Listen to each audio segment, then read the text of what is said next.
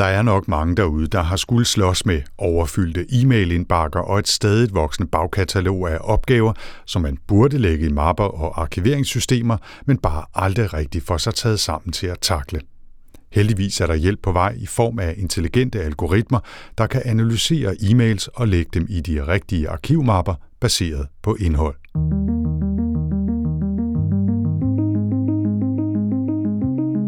Velkommen til AI Danmark podcast.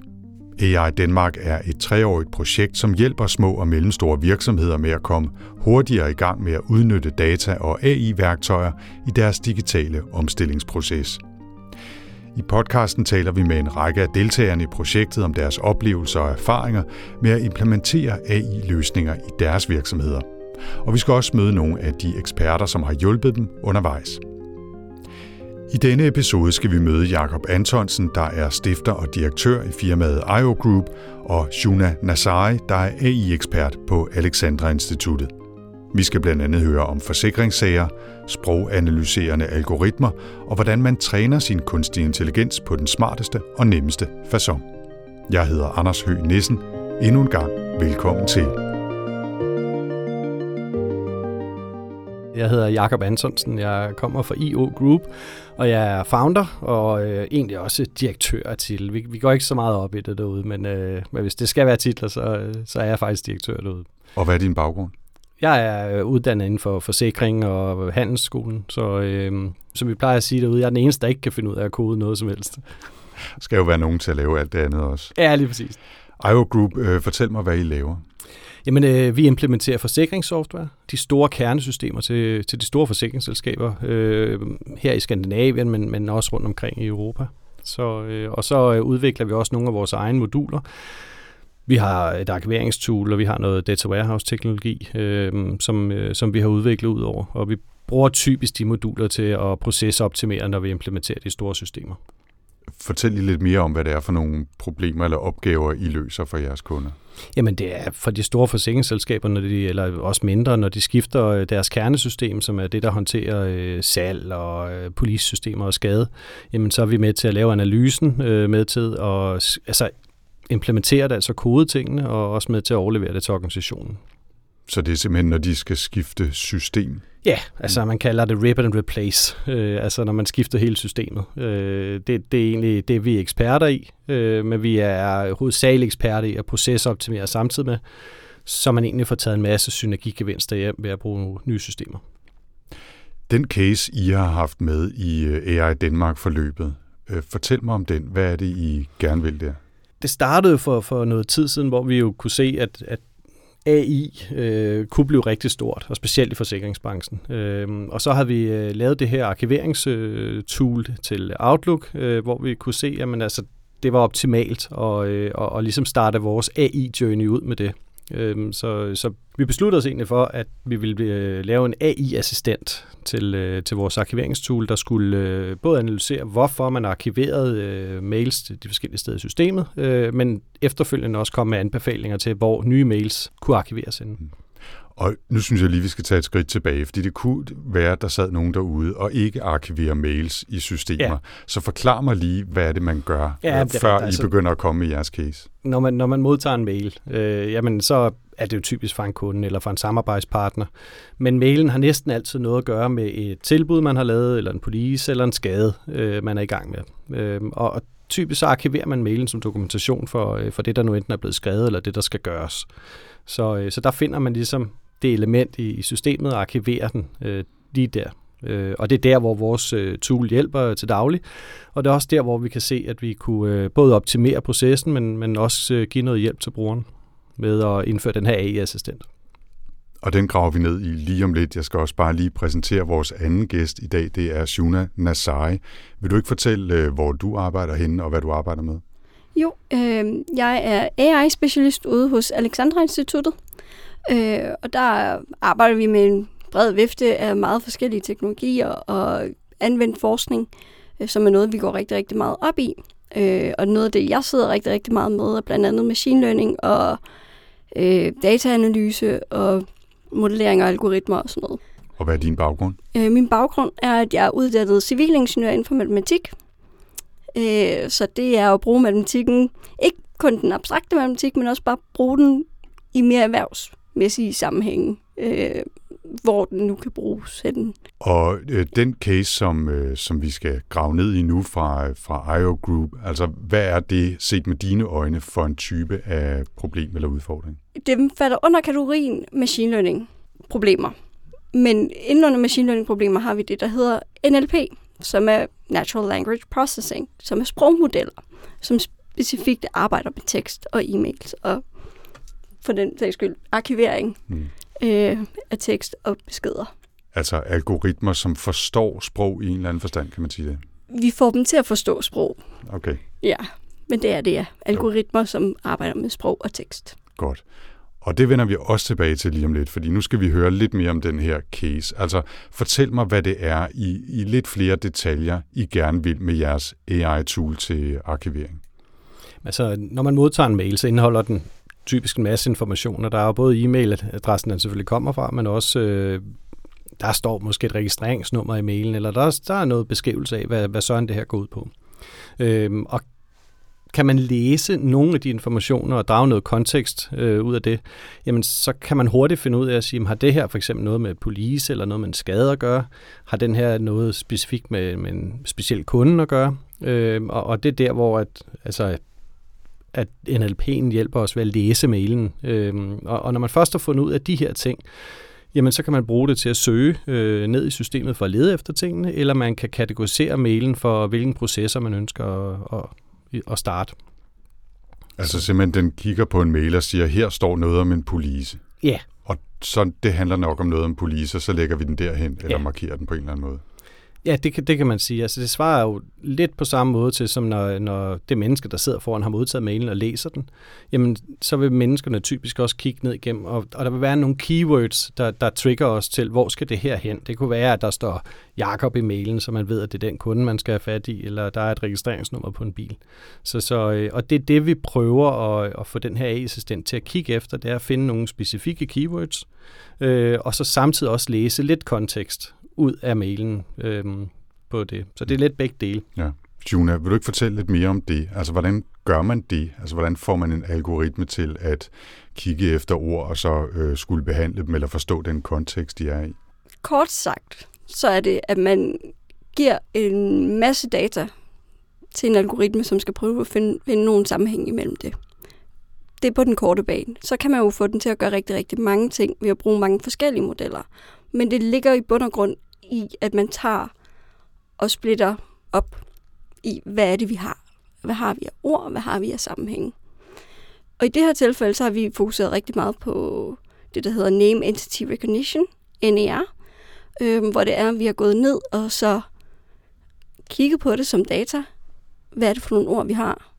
Hvad er vi interesseret i at have? Vi specificerer de kategorier, vi er interesseret i at finde som Jakob sagde, er det et navn? Er det et TVR-nummer? Er det et polisnummer? Hvad er der i den her mail? Øh, det har man nok ikke altid, men det gode er her, at vi kender allerede en kategori, det tilhører til. Så man kan allerede specificere det nu til det. Men det man så gør, er, at vi tager alt det her data, annoterer det, altså siger, at det her på forhånd er et CVR-nummer. Det her, det er et navn og, og fortæller den her algoritme, det er sådan her, det normalt skal se ud. Og derefter så giver vi den til den her algoritme og siger, det her skal du lære noget af. Og så giver vi den så at sige et, et træningssæt, som den skal gøre det på. Så prøver den at finde de her sammenhænge. Hvornår er noget et navn? Hvornår er noget et CVR-nummer? Hvordan ser det ud? Hvordan forholder det som et CVR-nummer kontra et telefonnummer, det er jo også en problematik, som nogle gange optræder. Det samme også, når der kommer en dato ind. Også. Så det er meget forskellige ting, den skal håndtere. Øh, men det kan den sådan lære, når det er, vi har fortalt den, det er den her sammenhæng, der er. Den kommer oftest i den her kontekst. Og på den måde kan den lære det. Og, og det datamateriale, I træner på, det er så en hel masse øh, mails, som, øh, som Jakob er kommet med fra IO Group, øh, eller IO Groups kunder, skulle jeg måske sige, som I har fået lov at træne den her algoritme på.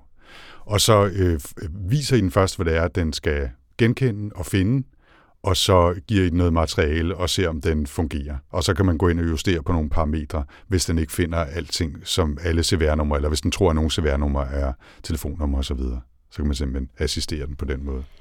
Øh, det kan man, ja, det kan man sagtens. Øh, men det vi så også går ind, og det her tilfælde er meget vigtigt, når det er, man arbejder med tekst, det er at sikre, altså, at dataet er rent nok. At det er rent faktisk specificeret nok til det, vi rent faktisk vi ønsker at finde, så at den ikke bliver forvirret. Øh, så det er data, der, har, ja. der er ret vigtigt her. Jakob.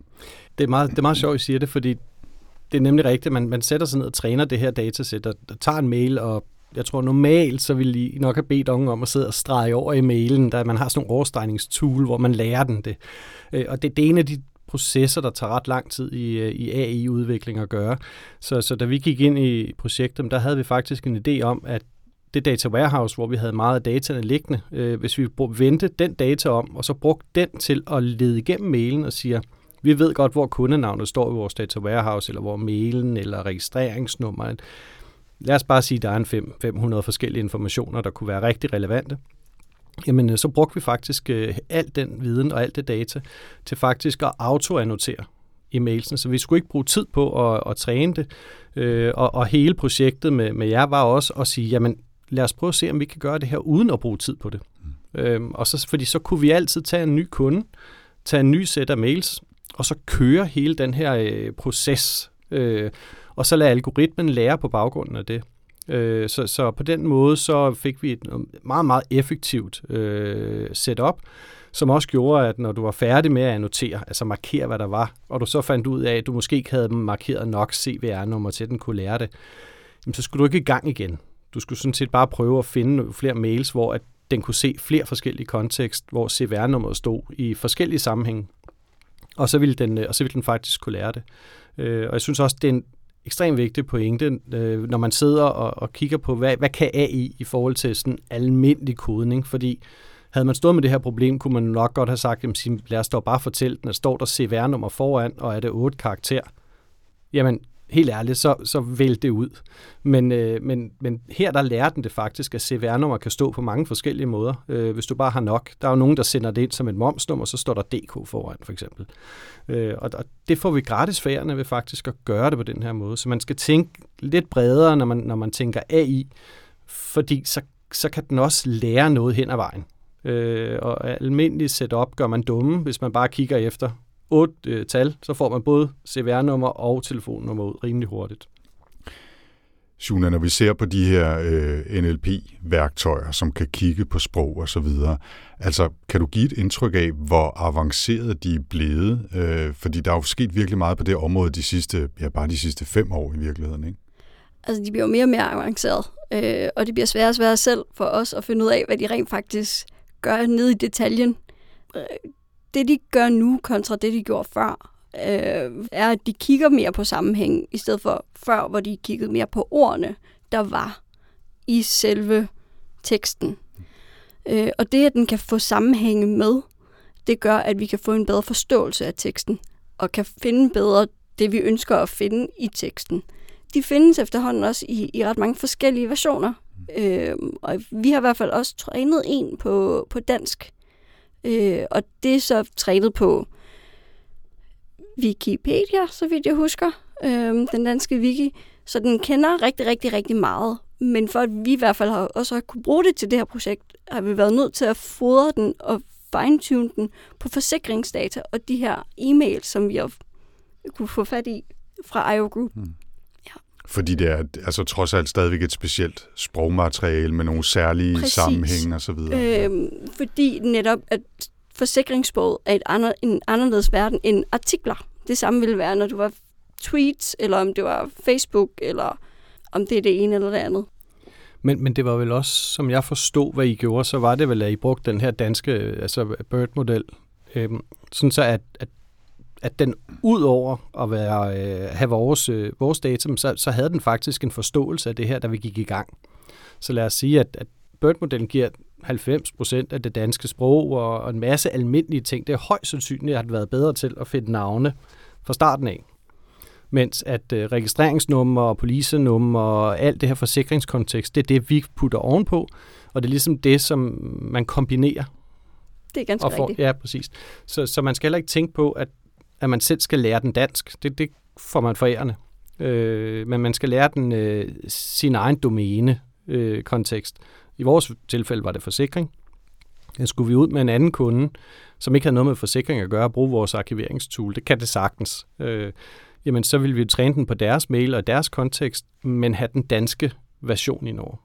Og det, det synes jeg også er en vigtig pointe. Det, det, det er rigtig stærkt, at de her træningssæt kommer frem, og de her modeller, fordi vi starter aldrig forfra, når man kommer ind i det her. Man, man starter fra et udgangspunkt, der simpelthen bliver bedre og bedre. Du lytter til AI Danmark podcast, og det handler altså denne gang om at lære computer at forstå, hvad der står i e-mails. Vi taler med Jakob Antonsen fra firmaet IO Group og Shuna Nasai fra Alexandra Instituttet.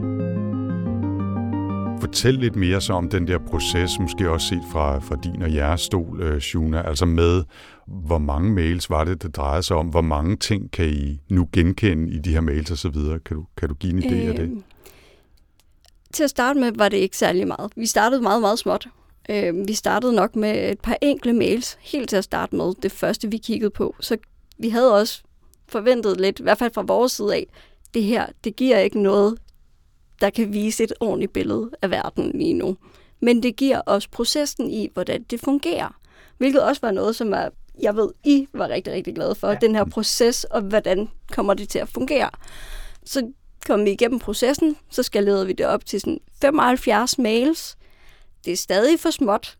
Vi kommer ikke særlig langt, men det giver et bedre billede af det. Øh, så vidt jeg har hørt, så er det sådan kommet op på 500 mails nu. Ja. Eller mere end det faktisk. Nogle tusind mails. Altså det, det, vi, det vi gør nu, og det er også, det, det er, at vi, vi tager, lad os sige, der bliver arkiveret 6.000 mails, og så tager vi alle de mails ud, og så scanner vi, altså analyserer vi dem ned imod hele Data Warehouse og siger, hvad kan den i mailsene finde? Og så kan det godt være ud af de 6.000 mails, at den siger, jamen øh, de her 500 eller de her 1.000 mails, der er der faktisk noget, vi kan finde. Og så tager vi dem ud, for så ved vi, hvor mange repræsentationer vi har, et CVR-nummer eller et navn eller noget andet. Og så siger vi, at det er vores testpublikation. Øh, og så kører vi det op i machine learning-algoritmen. Og så ved vi, og det er det gode ved det, så ved vi, at når vi har 500 mails, så, øh, så er der 200 CVR-nummer. Og når vi så har ladt machine learning-algoritmen analysere på det her, og den kommer ud og siger, at jeg tror, jeg er 80% god til nu at finde CVR-nummer, det, det er faktisk en af de resultater, der kommer ud, mm. jamen, så kan vi faktisk vende det om, og så tage mailsene, og så køre den tilbage og spørge den machine learning-algoritme, der er kommet ud, og så sige, kan du finde noget her? Og så kan den på nogle af dem, øh, så kan vi ligesom bevise, at jamen, den er faktisk 80% øh, eller 90%. Men det gør faktisk også, at vi ekstremt hurtigt kan se, hvis vi er dårlige til at finde polisnummer, eller vi er dårlige til at finde noget. Øhm, og, og jeg havde nok regnet med, øh, og nu tager jeg direktørhatten på, mm-hmm. at, øh, at, at jeg skulle have investeret noget mere i at komme herhen til. Øh, og det er også derfor, jeg sidder og smiler det. Jeg synes faktisk, vi er kommet rigtig langt. Så. Det må også være dejligt så for, for dig, ja, Sjune, at, at I faktisk har hjulpet Jacob mere, end han havde regnet med. Jamen helt klart, helt mm. klart. Som sagt, vi var lidt forskellige steder til at starte med lige at finde ud af, hvad er det rent faktisk, vi skal. Men når vi blev klare på det, så er vi jo også fokuseret på det. Men det er også den balance med at finde noget, der giver mening for begge parter. At både at vi får noget ud af det, og I får noget ud af det. Øh, og det synes jeg, vi gjorde. Øh, og vi er også rigtig, rigtig glade for det her samarbejde. Det har været virkelig, virkelig lærerigt også for os. Nu lyder det jo alt sammen enormt rosenrødt, og ja. I har lært enormt meget af hinanden, og I har været overambitiøse, men det lykkedes. Hvor har udfordringerne været? Og her tænker jeg ikke på jeres samarbejde, og Shuna tog aldrig telefonen og sådan noget, men jeg tænker på altså, de tekniske løsninger i, i problemet her. Altså for vores vedkommende, der, øh, der, der øh, kan man sige, vi havde allerede for, for et stykke tid siden valgt, øh, at vores cloud-platform var Asia, Microsofts Asia-platform. Øhm, og der, der havde Alexander Instituttet øh, med Suna ikke så mange, altså Suna hun havde ikke så mange erfaring med det, men, men som de bare siger, jamen lad os kigge på det, og så finder vi ud af det. Øh, så man kan sige, der var en udfordring med, at vi selv skulle undersøge lidt, men det har sådan set været en fin lærer. Øh, og en, en anden udfordring, der også var, det var det her med, at når vi kom, hvordan får vi forklaret forsikringsverden til, til en AI-ekspert? Altså, det, det, der kan være lidt lost in translation, øh, når, når man kommer fra to forskellige domæneområder og skal lære hinanden at kende. Øh, det havde vi egentlig også forventet. Vi er vant til det, når vi implementerer systemer, forsikringssystemer, at IT-folk og forsikringsfolk ikke altid, aldrig nogensinde snakker samme sprog, kan man nok sige. øhm, og, og, og det var også en udfordring i starten, men, men ikke en, der ikke kunne overkommes. Hvad tænker du, Suna? Var der nogle udfordringer også altså i din del af projektet, som, som lige skulle øh, knækkes? Mm, jeg tror, vores udfordring var at overbevise jer lidt om det her med annotering. Øh, at det faktisk var en altså en vigtig del af det, for at vi kunne komme der, hvor vi nåede hen. Øh, og netop, at det ikke behøvede at være den der slaviske, nu kigger vi alle de her e-mails igennem og markerer det af, men at vi kunne gøre det på en lidt mere effektiv måde, øh, som også gav mening, specielt til det her projekt også. Øh, altså i forhold til at opmarkere de ord og begreber, præcis. som var relevante, der skulle i gang med noget håndholdt til, og det var okay. Ja, ja. præcis. Ja. Øh, men ja, også det her og finde ud af Azure, det var nok også en af de, øh, de største tandpiner at lige finde ud af, hvordan det lige hænger sammen. Øh, men vi fandt en rimelig god løsning, synes jeg, øh, og fik det hele op at køre. Så det har været på det niveau, I har lært ude på Alexandra Instituttet. Altså algoritmerne har været kendte, og den måde, jeg arbejder med data på, og, og NLP har været kendt for jer, men måden at arbejde på, eller de præcise problemer, som Jacob og IO Group kom med, var nogle lidt andre, så I skulle tænke på en lidt anden måde. Lige præcis. Ja. Øh, men jeg vil så også sige, det har også været lidt anderledes at arbejde med forsikringsdata. Øh, man kan sige, vi har jo aldrig haft data direkte i hånden. Det har været noget, som øh, en af Jakobs kollegaer, der har, der har haft det. Øh, men vi stadigvæk er kommet i mål, og vi stadigvæk øh, har kunne gøre det, vi kan gøre men det her med at sætte sig ind i forsikringsverdenen, hvad er det, der er vigtigt? Hvad er det for nogle ting, vi gerne vil kigge på? Øh, og hvorfor vi gerne vil kigge på de her ting? Og hvordan hænger tingene sammen? Det har også været en, været en læring for os, fordi det har vi aldrig gjort. Eller i hvert fald, jeg har aldrig gjort det før nu. Hmm. Så det er også en læring i det. Og hvis vi skal blive i læringen, øh, Jacob, hvad, hvad har I lært af samarbejdet her med Alexander? Altså, vi har lært rigtig meget om, hvordan man bygger øh, i bund og grund altså AI-økosystemer op. Øh, det var en af de ting, vi, vi følte, at vi var en lille smule øh, altså, blanke på i starten. Øh, så, øh, men vi havde prøvet at forberede os alt, hvad vi kunne på alle de ting, vi følte, vi havde styr over. Så hvor har vi data liggende henne? Hvordan kører processen? Og også prøve at være lidt overambitiøse på, hvad vi gerne ville nå af mål. Øh, og, så, øh, og så egentlig håbe, at der var nogle andre, der kunne guide os igennem øh, den anden proces. Øh, jeg, synes, det, altså, jeg synes, det har fungeret rigtig godt, fordi vi jo stille og roligt fundet ud af, at i bund og grund, når man går ind i processen her, så, så kender vi til 80% af det, der skal til for at lykkes med, med de her AI-projekter. Øh, så længe man, man også lytter til eksperterne, fordi de var, altså jeg kan huske, I kiggede på og sige, at det kan godt være, at I er lidt overambitiøse med det her, I gerne vil her. Øh, og vi vidste bare, at jamen, det nyttede ikke noget, vi ikke var ambitiøse, fordi vi, vi skulle bruge det til noget mere. Det er måske en lille smule farlig læring, at øh, det er okay at være overambitiøs, for det går godt. Men, men altså, hvorfor ikke? Så hellere skyde lidt over, og så går det galt en gang imellem. Jeg synes, man skal være overambitiøs på, hvad man gerne vil bruge AI til.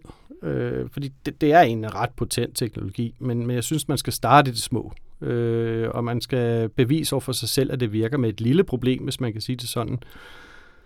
Og, og det var også det, vi prøvede at gøre. Så, og så sige, at det er bare vigtigt for os, at, at vi ikke laver det her death by POC, altså når vi har lavet den første AI-funktion, så er det sådan proof of concept, og så kan vi ikke rigtig komme videre, eller vi skal investere rigtig meget i det. Så vi vil rigtig gerne have, at, at det næste AI-problem, vi vil løse, lå relativt op af det næste hvis man kan sige det sådan. Og ja. det, det føler vi faktisk også, at vi har gjort. Og på den måde var vi overambitiøse. Men vi synes, det lille problem med at arkivere mails og analysere dem, det var ikke så stort. Hmm. Men vi har lært rigtig meget stadigvæk, og det var ikke... Øh, altså, vi skulle også lære meget i processen, hvis man skulle sige det sådan. Jamen, jeg tror også, det med, at vi også skulle være realistiske, og vi skulle fortælle jer, det her kan lade sig gøre, det her kan ikke lade sig gøre. Vi er nødt til at måske bruge mere data, eller finde ud af, hvordan de her processer skal hænge sammen, og hvordan det hele rent faktisk skal bruges. Mm. Ja, da, da I først havde forklaret os det, øh, og det egentlig også gik op for os, hvad vi kunne bruge det her til, så fandt vi jo faktisk ud af, at vi kunne noget mere, end det vi havde, vores ambition var, da vi gik ind i det. Så, øhm, så, så man kan sige, så vi kunne bruge det både til at analysere, hvorfor mailen blev arkiveret der, hvor den gør, men vi har faktisk vendt det direkte om, og så siger lige snart vi kan det, så vil vi også kunne søge efter lige præcis de her ting. Så det virker faktisk sådan i dag, at når den har identificeret, hvorfor mailen er blevet arkiveret, som den er, så vender den det faktisk bare om, og når den så ser en ny mail, der ligner, så bruger den lige præcis de kategorier til at, øh, at søge øh, på en meget effektiv måde ned i, øh, ned i Data Warehouse og finde de ting, den skal. Lad os lige gøre status for nu. Altså, hvor er den her løsning, den her case henne i dag, efter projektets afslutning mere eller mindre? Den er jo tilbage hos os, øh, så vi udvikler selv videre på den nu. Øh, og øh, vi har fået lavet en, øh, en udvidelse til, til det modul, der, der ligger i Outlook, så, så vi har faktisk lavet en ekstra knap, der hedder AI-assistent. Og hvis man trykker på den, så tager den faktisk den mail, man står på, og sender den ind til en webservice, vi har udgivet inde på Asia, som så analyserer mailen ud fra øh, den version af AI-algoritmen, vi nu har lagt ud. Øhm, og vi har faktisk mulighed for at lægge x øh, versioner ud, og så kan vi jo prøve mailen på x forskellige, se hvor, hvor godt svarer den, hvornår har den lært noget. Så, øhm, så vi er faktisk så langt, at den kunne godt være en del af produktet. Øh, det, vi har ikke givet den til nogen kunder endnu, og vi synes, den skal lære lidt mere. Øh, vi skal selv lige være mere sikre på den. Men, øh, men den er faktisk så langt, at vi reelt godt kunne demo den. Men betyder det, at når I kigger på en færdig løsning, at I håber, I tør stole nok på det til, at så kan kunderne bare trykke på den knap, eller skal der stadigvæk lige være et, et blik på, altså jeg har kategoriseret den her mail som sådan og arkiveret den der, er det okay, ja eller nej, eller, eller kommer det til at foregå fuldautomatisk? Altså det her med at kigge på mailen og sige, hvorfor er den arkiveret, hvor den er, det er det, man kalder et feedback loop, hvor at kunden bekræfter, om AI-algoritmen reelt er god nok. Så, så det bruger vi bare til at se og sige, jamen, hvis de markerer og siger, den her mail, det er ikke rigtigt, så bruger vi det øh, til at markere og sige, at den her mail vil vi gerne træne på. Så holder vi ligesom lige styr på den del af det. Øh, og, og vi ved sådan fra erfaring, når vi, når vi også har lavet andre ting i udvikling, det er, at, at brugerne, slutbrugerne, hvis den fejler 5% af tilfældene, så vil de faktisk sige, at den slet ikke virker. Øh, så man skal faktisk man skal relativt højt op i, at den, øh, at den kommer med det rigtige svar, før at kunden vil opleve det som en hjælp. Så der, der, derfor vil vi gerne træne den en lille bit smule mere. Og rådet kunne måske så være, det tror jeg også allerede, du har sagt, Jacob, at man kigger efter de sten, man kan træde op på for at komme videre, så man ikke skal starte helt fra bunden. Ja, altså det, man kan have en tendens til at, at vælge det mest komplekse, fordi det er sikkert også det, der er sværest at løse og sjovest at gøre. Øh, men man skal faktisk næsten virke det, vælge det, der virker banalt. Start med det. Hmm. Shuna? Øhm, et godt sted at starte når man gerne vil bruge AI, er jo også det at kigge på og se, hvad man har af data. Er der noget, vi kan gøre, som kan blive mere strukturelt? Specielt også, hvis vi kigger på annoncering, nu kommer jeg tilbage til det igen. Mm. Øhm, kan vi sætte vores data op på en eller anden måde, så den får nogle kategorier, og dermed også bliver automatisk annoteret, så kan man komme rigtig, rigtig langt. Så behøves man ikke at sætte 300 timer af bare til at kigge alt muligt data, øh, alt muligt tekst eller data igennem og annotere det. Øh, så har man et okay punkt at starte på. Mm. Og næsten endnu vigtigere, at du har faktisk også et nyt udgangspunkt for at træne igen. Fordi ellers så sker der det, at du træner den, du bruger 300 timer på at markere det her, det er du sikkert også rigtig glad for. Og når du så gerne vil, vil lade den lære noget nyt, så ved du bare, at det her kommer til at koste mig 300 timer igen i hvert fald. Og, og, og det er lidt den pain, der det gælder om at fjerne og der, der skal man altså tænke lidt synergier ind igennem processen fra starten af. Har man, har man tænkt sig lidt om, hvor har man resultatet hen for eksempel? Så øh, jeg vil ikke sige, at AI bliver nemt. Det bliver nemmere.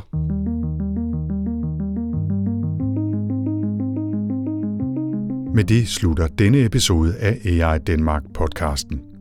Partnerne i AI Danmark er Teknologisk Institut, Alexandra Instituttet, Aalborg Universitet, Danmarks Tekniske Universitet, Københavns Universitet, IT-universitetet og Innovation Center Danmark, Silicon Valley.